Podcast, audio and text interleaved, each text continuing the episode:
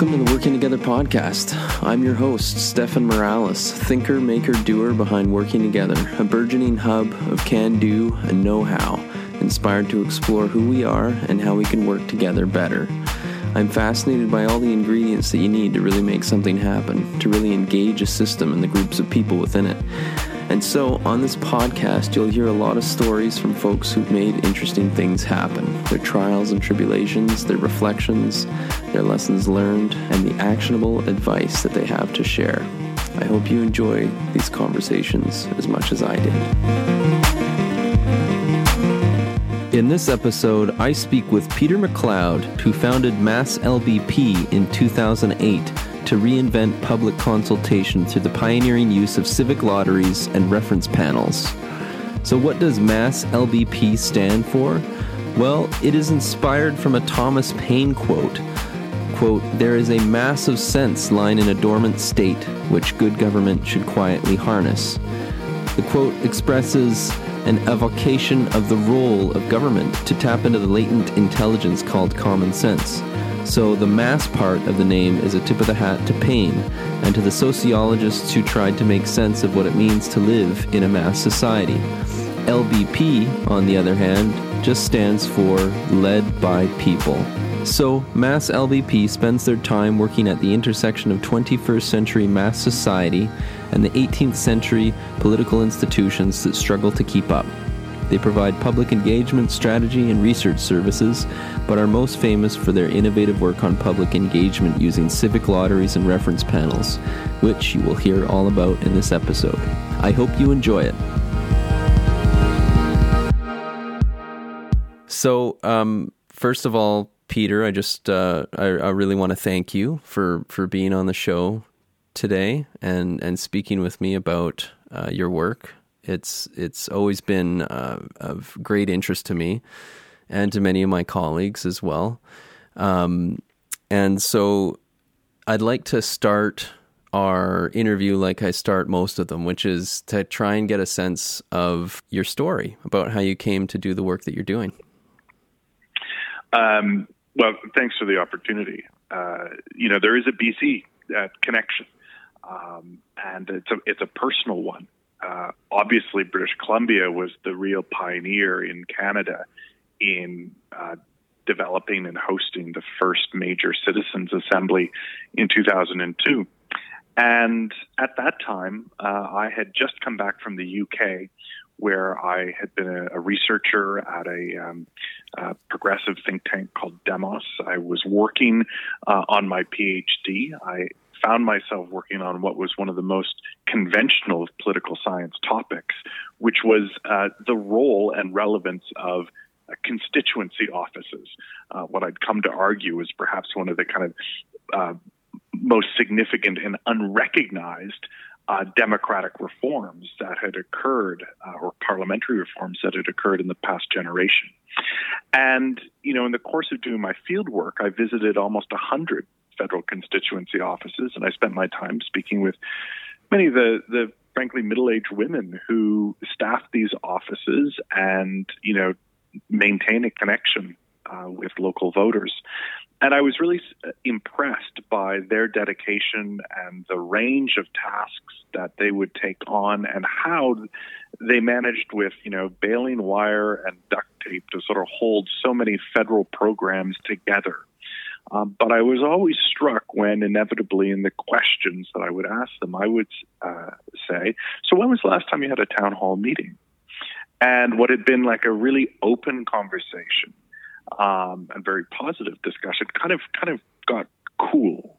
Uh, and and people would say, well, you know, we, we know we should have more of these meetings, but they're really a bit of a nuisance. Uh, and they would say the things you might expect. Well, that's the usual suspects who come out. We already know what they're going to say. Uh, a woman in, in Newfoundland, as, as, as only a Newfoundlander can do, said to me, well, boy, you only get it the mad, the bad, and the sad anyway.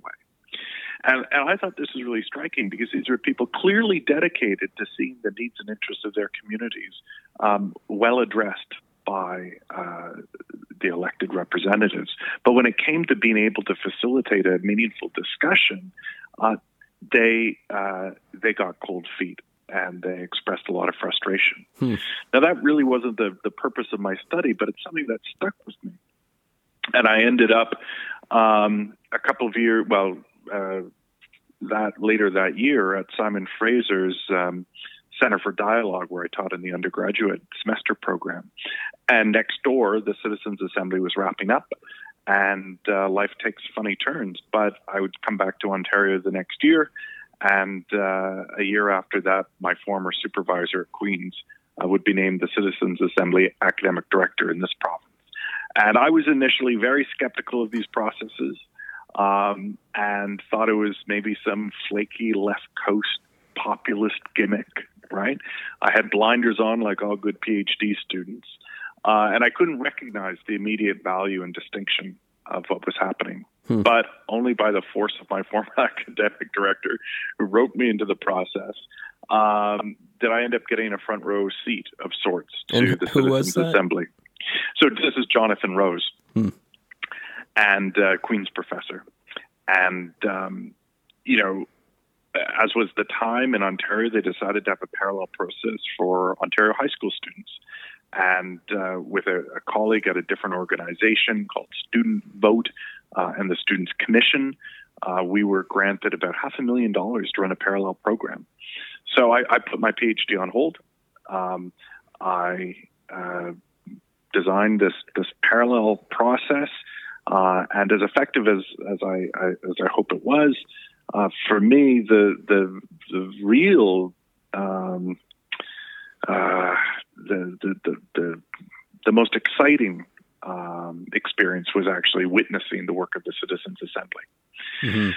And, and you know I'm, I'm going on here, but just to complete the sort of uh, founding story of it all, uh, towards the end of the Citizens Assembly, a number of us who were involved were scratching our heads and saying, look, you know, democratic innovations, they don't come along every day. And um, you rarely have a chance to really test them as we've been able to do through this process. And how do we make sure that what we've learned doesn't just evaporate?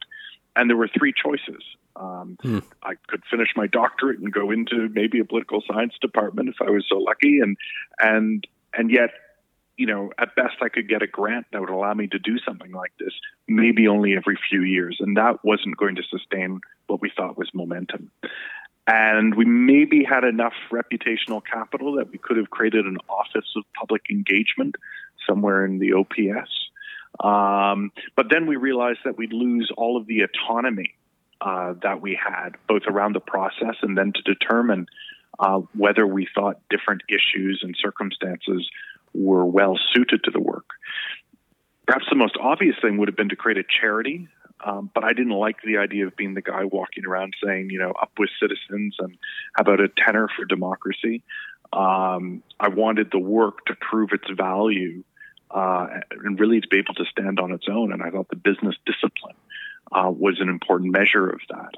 And so that really, you know, by process of elimination, uh, left left me and a few others with this idea of creating uh, a business, um, a democracy company, words that don't fit well together necessarily, um, but has actually been a surprisingly effective vehicle uh, for continuing to iterate, learn, experiment, and really try and embed uh, this work as part of Canada's, you know, approach hmm. to policymaking.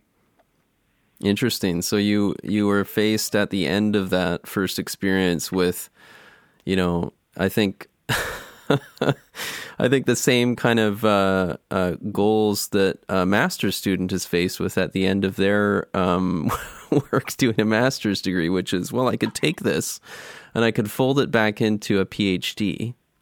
mm.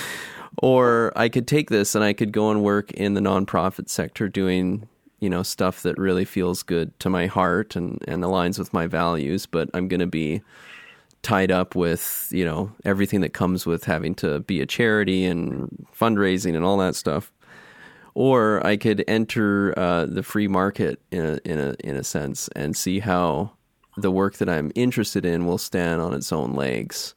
That's that's great. I think that's a great story there. I, I mean, the thing to appreciate about being a business is that it actually gives you a tremendous amount of uh, autonomy and you know we have a whole set of um, uh, policies, I guess, around our organization, um, how we pay ourselves, um, uh, uh, the sort of schema that we use to determine whether we'll take on a project or not, that allows us to remain very focused on what is still a we think public mission. Mm-hmm. Um, so we're we're in that way a sort of accidental business. Um, it's simply the kind of corporate form that's most fit to purpose. And our purpose has always been uh, to take a kind of 20 year horizon because democratic innovations to move to scale and to become embedded, they don't move, of course, at the speed of iPhones and apps. Uh, they take much longer because their systems of governance necessarily uh, move much more slowly. And that's appropriate and right. But it meant that if we would accomplish our, our kind of whimsical goal, which is no more grandiose than, say, in 2030, the OECD writing up one of its, you know, occasional surveys of how different countries govern themselves, that mm-hmm. in the mm-hmm. Canada section, there'd just be a little call out box that says nothing more that when Canadians are faced with complex uh, policy choices, they have occasionally a tendency uh, to bring together randomly selected groups. Uh, to deliberate and support the work of elected representatives in making difficult decisions.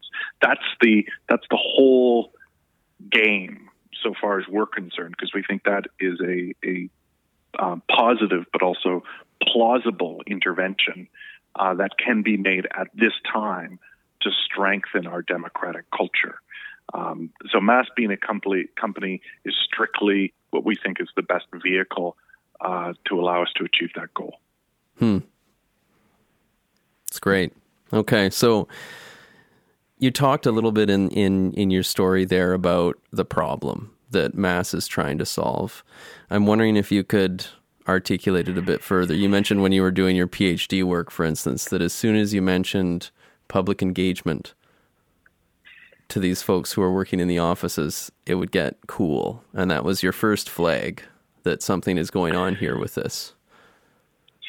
Yeah, I, you know, it's not public engagement necessarily. It was, you know, the the kind of um, all too standard town hall meeting. Right. Right. Yes, and it's easy to kind of make a caricature of a town hall meeting. Mm-hmm. Uh, it's that, you know, kind of dingy room with the microphone at the center and people uh, seated, you know, on a riser behind a skirted table and the AVs kind of shit and people at the front go on too long and they've scheduled the meeting too late and the people who've shown up have already made up their minds. And and it's fun to caricature and lampoon and the folks at Parks and Rec of course do a lovely job of it. Um, but the thing that I, I think we need to be alert to is that we have repeated uh, this kind of theater uh, so frequently that it has grossly colored our perception of what the quote unquote public is. And we haven't done enough to stop and say, as theater, um, or as a kind of uh, experience or encounter, it is a series of design choices. We have decided to put it in this room, and we have decided to put ourselves mm-hmm. on a riser, and we have decided an agenda uh, that skews things in one direction or another. And it is almost entirely a consequence of these design choices that people react the way they do. Um, and that, that to me is very heartening because it means we can make different choices and that a public that too often is perceived as really volatile and emotional and ill informed is not necessarily so. These are not essential properties of the public. Mm-hmm. Um, and that isn't to say that conflict and emotion doesn't have a place uh, in political interactions or in public meetings. It can and should. But I think because of some very poor uh, instincts and repertoires, we have exaggerated those tendencies to such a point that, you know, I think public servants and politicians rightly um, fear these kinds of encounters. And that definitely diminishes their appetite and interest, or even ability, their sense of it being possible to have a more constructive conversation uh, with uh, members of the public. And that I think is I think that's a that's a that's a minor tragedy for all of us. And the, the, the nice thing is that once you kind of define the problem more accurately, I think it's actually pretty easy to solve. Okay, so solving the problem is is really what Mass LBP does in the work that that you guys that you guys have done. You've you've done twenty seven uh, citizens reference panels. Is that correct? Or at least that's how many I saw on the web page when I was looking at it earlier today. Yeah, you know we're we're going to crest over thirty this year, uh, and there've now been um, about a thousand Canadians who've participated in these deliberative processes, uh, and we've mailed about three hundred thousand households inviting uh, citizens in uh, to these processes. And the funny thing about them is that we're doing everything that um, the kind of standard way of doing business suggests uh, won't work or isn't possible. You can't get people out for a one hour evening meeting. We ask people to give us four, six, eight days of their time. Uh, but we've learned um, that you know people want to be a part of something bigger than themselves, more than just having a say. They're looking for an opportunity to serve, and it's not everybody all the time. But on balance, people at different points in their lives, for very different circumstances, will will say yes. We'll say that they this is mm-hmm. they, they want to give something back. Um, the way we describe it sometimes is the difference between tapping into the kind of survey taking ability of people and the barn raising ability of people. And, you know, people who have a good sense of the value of their time, um, and they have a good sense of the value of any survey. Um, but that's just indicating preferences. Mm-hmm. That's not about problem solving. And when we actually share out the problems of government and policy making with people in a way that's intelligible to them, then they're much more prepared to roll up their sleeves and be quote unquote part of the solution. And that I think is a not the only role for citizens to play, but I think it's an important and um, under recognized role. And so maybe for our listeners, you could kind of describe a bit of your process of how you guys come to this successful moment at the end, almost reverse engineer it for me. You at the end you have a citizens reference panel that has put together recommendations after, you know, you know, 6 to 8 days or longer uh, of right. deliberation and and work together. So how how does the process work? How do you go from the start to the finish? Well, you know, just for the, the benefit of your listeners, I think one of the things that we have a, a tendency to do um, as a as a as if, if if people who focus on public engagement can consider themselves a sector, is that we just kind of confuse it with very specialized terminology.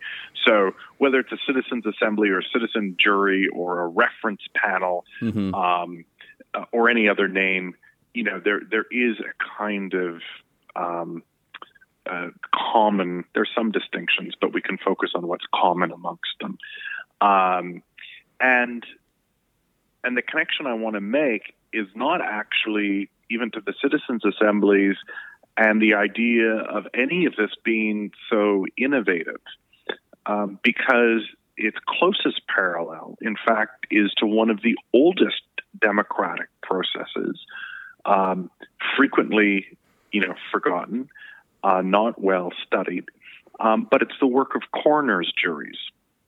Hmm. So everyone is familiar with the idea of a courtroom jury, and uh, in a courtroom, it's an adversarial contest between an, uh, an, an accuser and an accused. Mm-hmm. Um, but in a coroner's jury, it's a non adversarial process where counsel is there to help the jury understand and examine a range of material.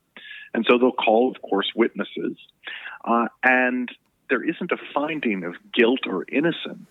Instead, coroner's juries issue reports that contain recommendations. Now, we've been doing this. And is this coroner or coroner? I'm con- a coroner. coroner. That makes sense. Okay. Yeah. Uh, so, so this is like a coroner's inquest where mm-hmm. there is a jury yes. uh, that is impaneled, and you know, there's a long and interesting history about how coroners' juries came to be and their evolution in Britain and in Canada. But the point is that nothing that we're doing with reference panels or citizen juries uh, is is all that different. Um, so, how do we get to the report and the recommendations? Well, um, you know, first you have to bring together a group of people. And, you know, as we like to say, you'll never walk by a courthouse that's running a traditional jury and see a sandwich board outside that says murder trial this afternoon, jurors wanted. Mm-hmm. That would be nuts, right? because we know the people who would line up, yeah. right? Uh, so we have, as a society, become more sophisticated about this. Now, we compel people to serve on our criminal juries we don't compel them to serve on our policy juries. We invite them and we frame it as a matter of public service.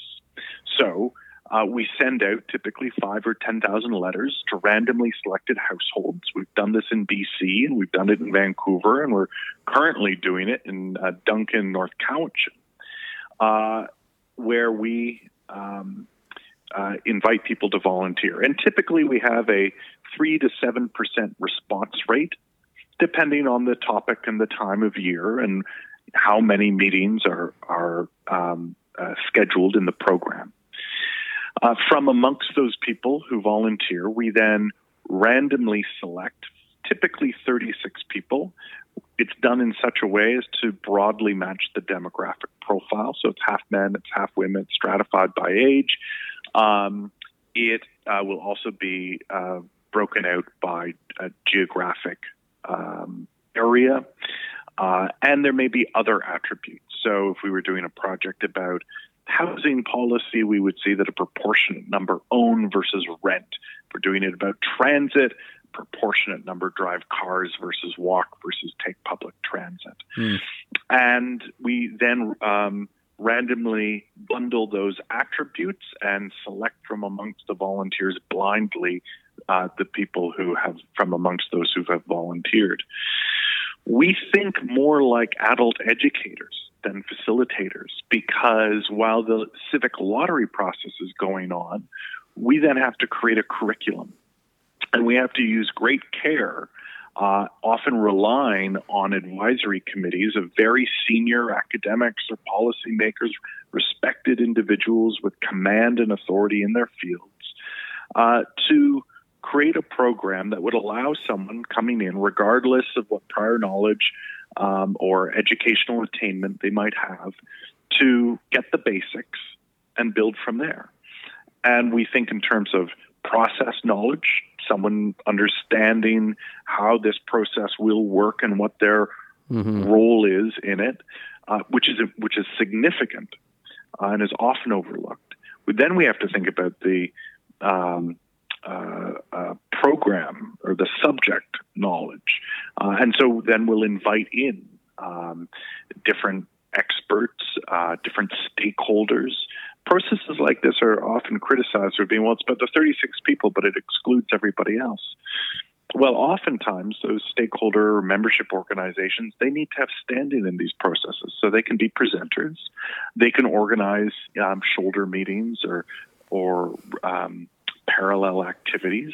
We often have what are called public roundtable meetings in the midst of a uh, reference panel process where members of the panel then go and host uh, public meetings. So now it's citizens talking to citizens. In any event, over the course of the four or six Saturdays, uh, they move through um, a program that, broadly speaking, emphasizes kind of information and context at the beginning and then flips to being entirely deliberative by the end. And we start by talking about values, and then we get more specific talking about issues. And from amongst those issues, we'll identify priorities. And having established those priorities, then we draft recommendations that we think can satisfy those priorities. And as a consensus or uh, process, um, you know, not everyone needs to agree, uh, but um, we look for a strong and overwhelming majority of support for any of the recommendations. And the panel actually writes the report itself and continues to edit it online after the program is complete. Hmm. Any member of, an, of a panel can also write what we call a minority report, which is an important safety valve, where they know from the first day that if there was something they didn't like about me, or, or the process, or the government client, or the recommendations, they can they can say so, and it won't be edited by anyone. Hmm. So that's an important measure of accountability as well. Anyway, there are lots of other components of it, but in, in broad strokes, that's how it works. Amazing. It's great. Very well sketched out. Uh, so within that, you know, a, a, question that I have in my head is, you know, is there any role for Mass LBP to play in beyond that moment when the recommendations are delivered?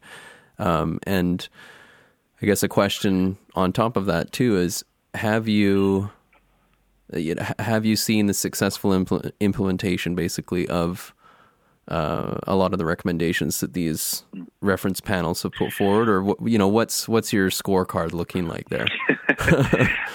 so, so this is one of the advantages again of being an independent organization um, with this long-term mission.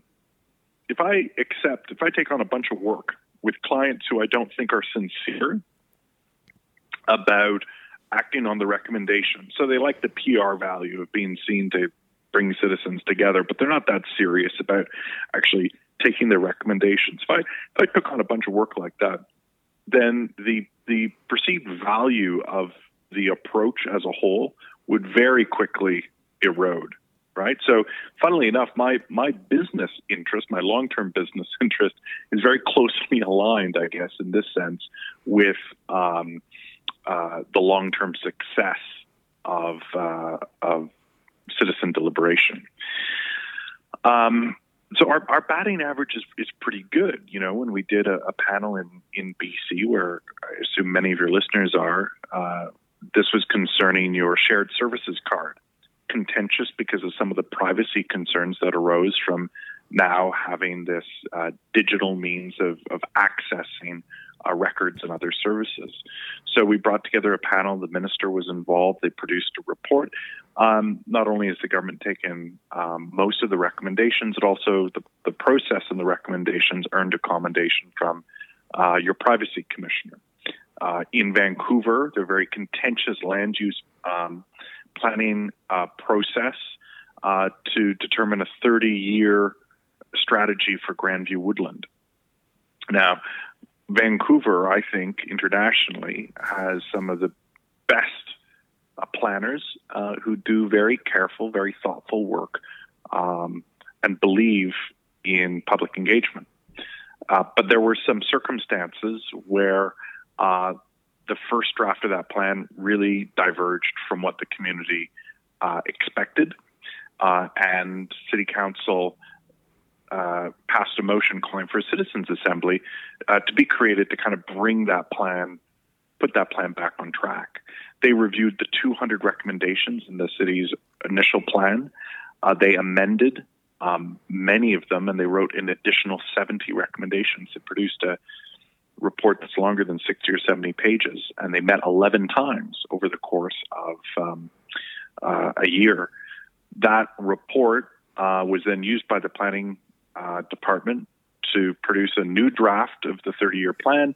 It accepted on the order of about 80% of their recommendations, and that's been accepted by, uh, by council.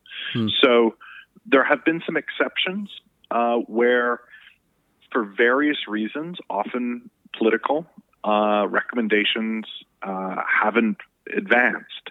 Uh, an election was called, the minister changed, um, but I think we have to be careful not to hold these processes to a higher standard than many of the existing policy development uh, processes that we use every day. And, um, you know, none of them are surefire. All of them are subject to political um, uh, events. And importantly, we're not giving these citizen groups the power to make the decision. Their purpose is ad- advisory. It's to support the work of decision makers. And I think decision makers should feel supported by these processes, but should still enjoy full discretion to disagree and make different choices. That's what they're elected to do. Hmm. Hmm. So you mentioned a few kind of exceptions there. Uh, what other learnings from the past of Mass LBP have you had that kind of shifted the direction of the organization, or have you always been on the same kind of bent? Hmm. How, how you know how have you evolved the model over the years, and and what kind of learnings did you have over the years that brought you to where you're? I mean, the way you articulated it was very clear, and you can kind of see how this works for many public policy problems that involve a large segment of the public. So I'm just curious if you have any learnings there from the past that have shifted your direction over time?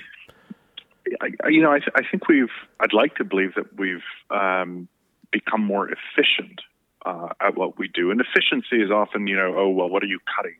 Um, but it's it's important to be able to deliver this work to a very high standard, um, uh, quickly, you know, uh, and and with with high quality. So I, I think we've, we've certainly, as a team, you know, raised our game there. Um, methodologically, there isn't a lot that has changed. Um, the magnitude or the or the the the importance of the projects that we've taken on in, in policy terms has increased. Uh, and so the political risk associated with the project has probably has certainly increased as well, hmm. uh, and we've responded to that. But you know the the the in the in the kind of broad strokes way I've outlined, that's remained pretty constant. Now there are different ways to do it. How many roundtable meetings you have? Do you do them before, during, or after the process? How do you sequence the reference panel into the midst of you know a larger policy architecture? Um, you know, what role do elected officials or senior uh, managers or, you know, uh, agency boards play? Um, who has standing in the conversation? What is the role of advisors? There are lots of different ways to um, design and articulate different facets and strengths of the process, and we've had the chance to t- try quite a range. Mm-hmm. But but fundamentally, we, we've we've we've really we've been we've been pretty constant about the core attributes of it because they're based, I think, on some very sound principles that actually you can't deviate from um, uh, very much. And so, what are those principles? uh, well, I, I, was saying that I thought, oh boy, so now he's going to ask me to name them, right? Um, I know one is sortition, right? You yeah, you mentioned yeah. that in, in past publications when I used to follow your work quite closely back in the beginning of the day. Uh, sure. Well, maybe you have some perceptions on how we've changed. I I, I don't know. No, no, I, hear them. I, uh, I'm, I'm, uh, I'm just a distant observer. But if, to, from my perspective, it seems as if you've been continuing with, uh, with the same model over the years. One thing, though, uh, that I'm that I'm curious about, I guess, is, um, you know, basically how like have you learned that this uh, approach works better for some public public policy problems over mm. others like it, is it a kind yeah. of panacea a one size fits all type thing or do you see that there might be ways to design other methods for other problems so uh, i don't think it's one size fits all um, i think these processes work best when um, uh, there is a choice. The, the choice isn't binary. Um, when it involves weighing a series of trade-offs, um, and when it's confined to a fairly narrow um, and specific problem. There is growing interest in the use of citizen juries and sortition. Uh, there was an article today you might have seen in the Guardian that juries are part of a kind of democratic agenda, um, and you know there's some there's some good reasons why they're enjoying the um, degree of popularity in Canada, Australia, and once again in the UK. But the reasons why it failed in the past, um, and you know the folks who say we should have a randomly selected Senate, or maybe we should have a degree of sortition to select MPs. Um, I think misunderstand or perhaps haven't really been close enough to the jury processes to appreciate the dynamics. Okay. Uh, just the basic group dynamics. And, and so the, the thing that folks might find surprising about me is that even though, you know, I'm, I'm an enormous proponent of finding ways for citizens to be substantially, substantively engaged in the policy process, um, I also think we need to recognize the limits of this work. Uh, and um, become increasingly sophisticated in how it is employed rather than thinking this is a kind of magic democratic wand we can wave uh, that can renew mm-hmm. uh, all of our institutions. Mm-hmm. So, right now in Ireland, there's a citizens' assembly uh, convened by government that's examining a range of issues, uh, including abortion, uh, which, of course, in Ireland uh, is, you know, an even more inflammatory uh, topic than it than might be here in Canada. Um, you know, in my estimation, that that alone would be uh, more than enough for a, mm-hmm. for an assembly to address. Not and one that, can of worms, but multiple cans of worms. that's right, and and so I worry about kind of gang running. Um, the deliberations and mm. it becoming more of a focus group um, than a deliberative exercise where people have the time to exercise their agency and voice in the process and really mm-hmm. have a mm-hmm. chance to iterate on well to have their own thinking evolve but then you know develop um, a wider range of recommendations than the client might expect or assume. Well, because so, it, it's a learning process, yeah. as you're describing, right? You're bringing people in. It's part adult education, part you know policy development, in a sense, right?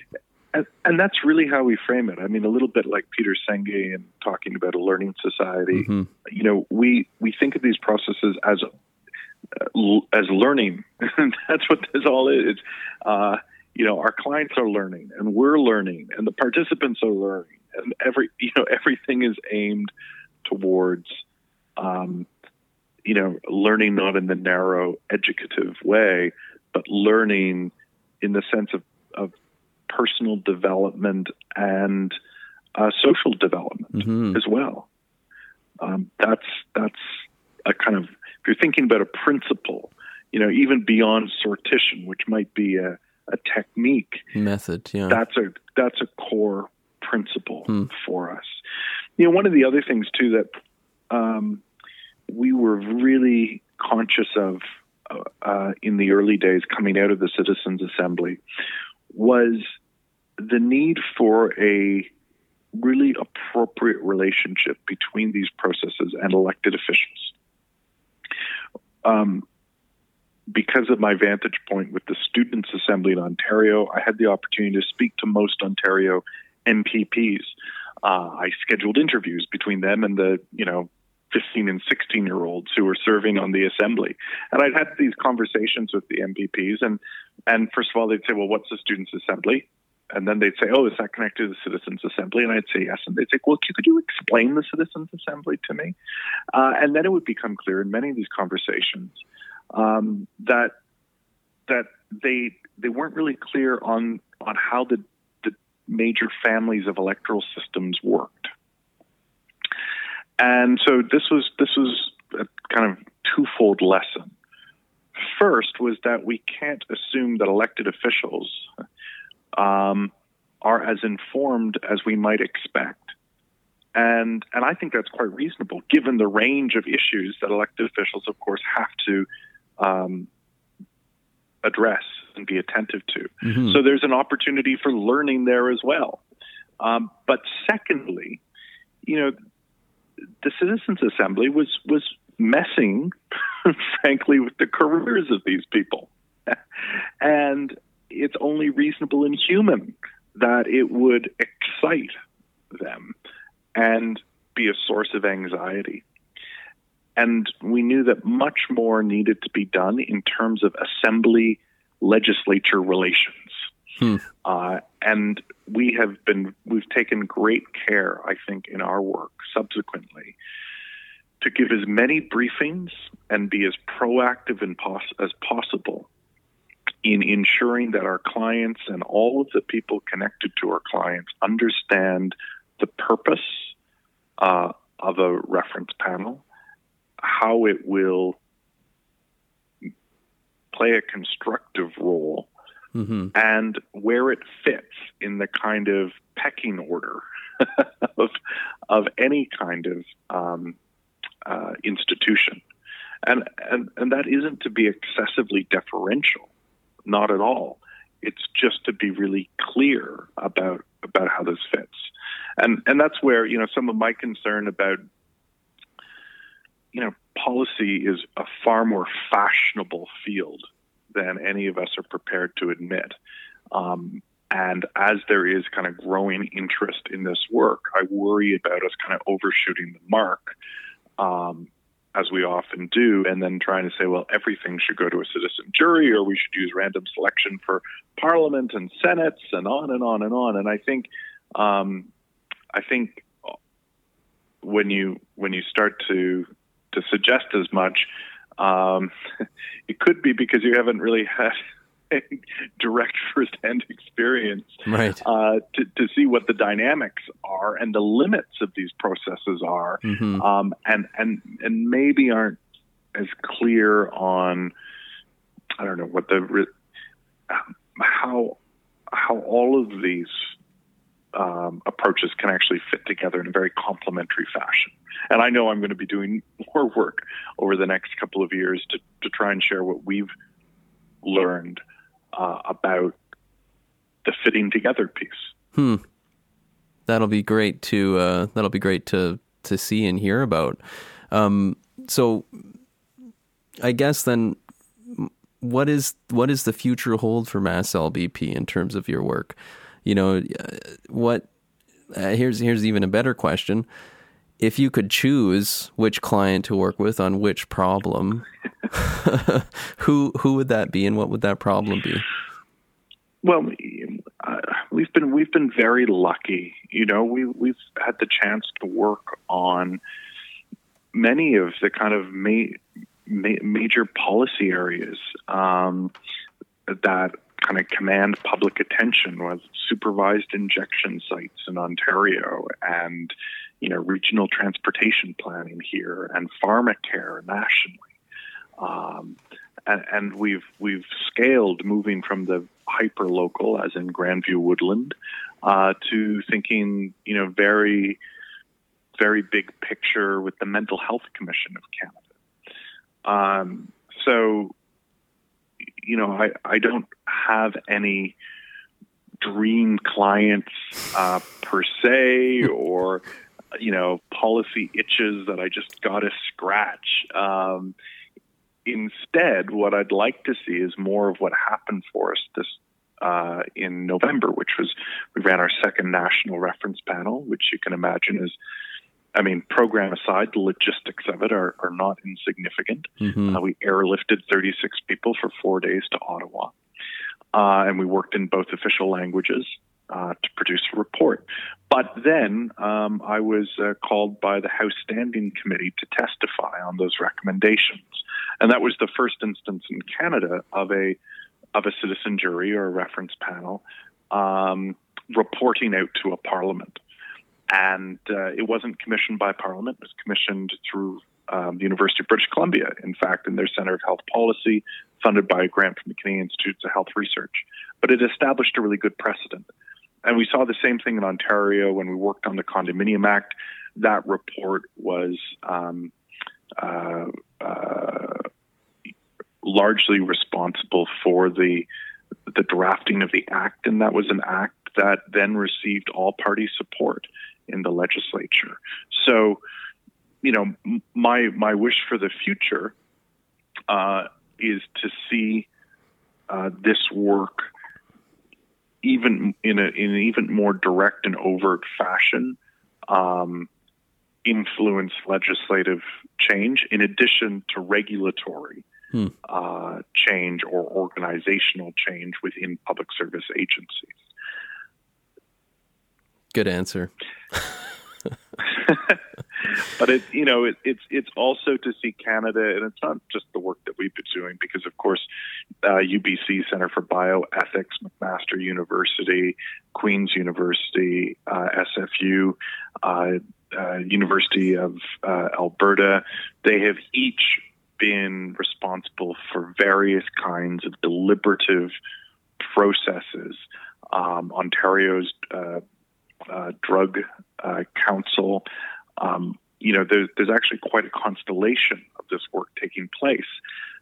You know, Canada's, you know, only too much itself when it waits for others to praise it to recognize its own achievements. Um, but as other jurisdictions start to become aware of what's been happening in Canada, um, then I think we'll probably take greater note of it ourselves and um, uh, I, I, I think you know the future is simultaneously um, becoming more popular, um, but becoming more popular isn't to become isn't for this to become like celebrity policymaking. And I'm not speaking person; I'm just talking methodologically, um, while also becoming normal. right? Like that's what embedded is for us. It's not to be it's not for the work to be celebrated as being innovative. Mm-hmm. Um, in fact, we want to get boring and as everyday as quickly as possible while preserving the integrity of the work. that's our that's our challenge, and we we think recognition from other jurisdictions will help with that. We think you know knowledge transfer to other jurisdictions can help with that. But ultimately, for us, the mission remains the same. Just make this a workaday part of how uh, Canadians make make good policy. Great, great reversal, by the way, to the usual kind of fanfare around innovative, new. you know, our goal actually is to become, you know, like mashed potatoes, just there when you need it for every meal that requires it. Um, so, I, I, that that doesn't make any sense. Um, anyway, so it's, it's all right. I'm I'm going to close out here with a few kind of rapid round questions um, sure. that I like to ask uh, folks. Some of some of which I ask everybody, some of which I ask only a select few of these questions. So I'll just go through my list here and select a few. So, um, what what book has most influenced you in your and your work, your approach to work, and why? Um, you know, anyone who works in the field of deliberation has to start with Daniel Yankelovich's "Coming to Public Judgment." Um, it is the it is the I think the first hmm. text uh, in this field. I will make sure that we put that in the show notes. That sounds interesting. And and why is that?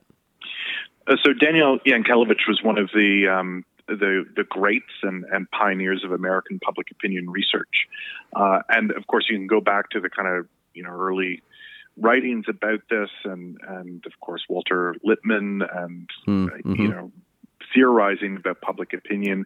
A lot of that has been lost um, very very quickly uh, to our our kind of current memories and practices. Uh, but Yankelovich was a was a pollster who you could say kind of got religion and recognized um, not only the limitations of uh, opinion research, but the the biases of it in how it came to skew opinion makers' view of this phantom public, and um, consequently wanted to find better ways to harness the deliberative capacity of citizens because he thought it was a way for citizens to to be realized more fully as citizens mm-hmm. by the state. We barely even touched in our conversation on uh, personal efficacy, for instance, that you know, is such a powerful thing for it sounds like the participants who go through the reference panel process to experience is that they feel this sense of personal efficacy around being democratically engaged, which I think is hugely important. It, it's absolutely vital because you know one of the biggest knocks against um, our mainstream democratic processes, voting, um, meeting with your MP, signing the petition, writing a letter to the paper, um, you know, is that they, they give so little sense of of efficacy or return on investment, um, and and that that that may be appropriate for some very good reasons, but nevertheless, um, people need in their interaction with, with the state and with, with government to have a, a sense of worth and value. People want to make a difference. Mm-hmm. And if mm-hmm. those systems keep telling them that they can't, then we can't be surprised when when people's confidence in those systems erodes. So one last question here. I won't go through all of them, so just the one. Who yeah. do you consider to be a mentor? Um, and how did this person impact you? And what valuable learning did you get from this person?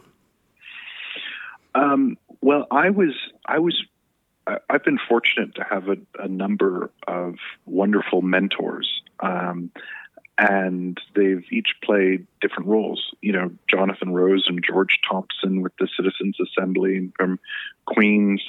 Um, you know, I wouldn't be doing what I'm doing now if they hadn't, um, you know, recognized a uh, a role for me and and had confidence in me at, at a ridiculously young age.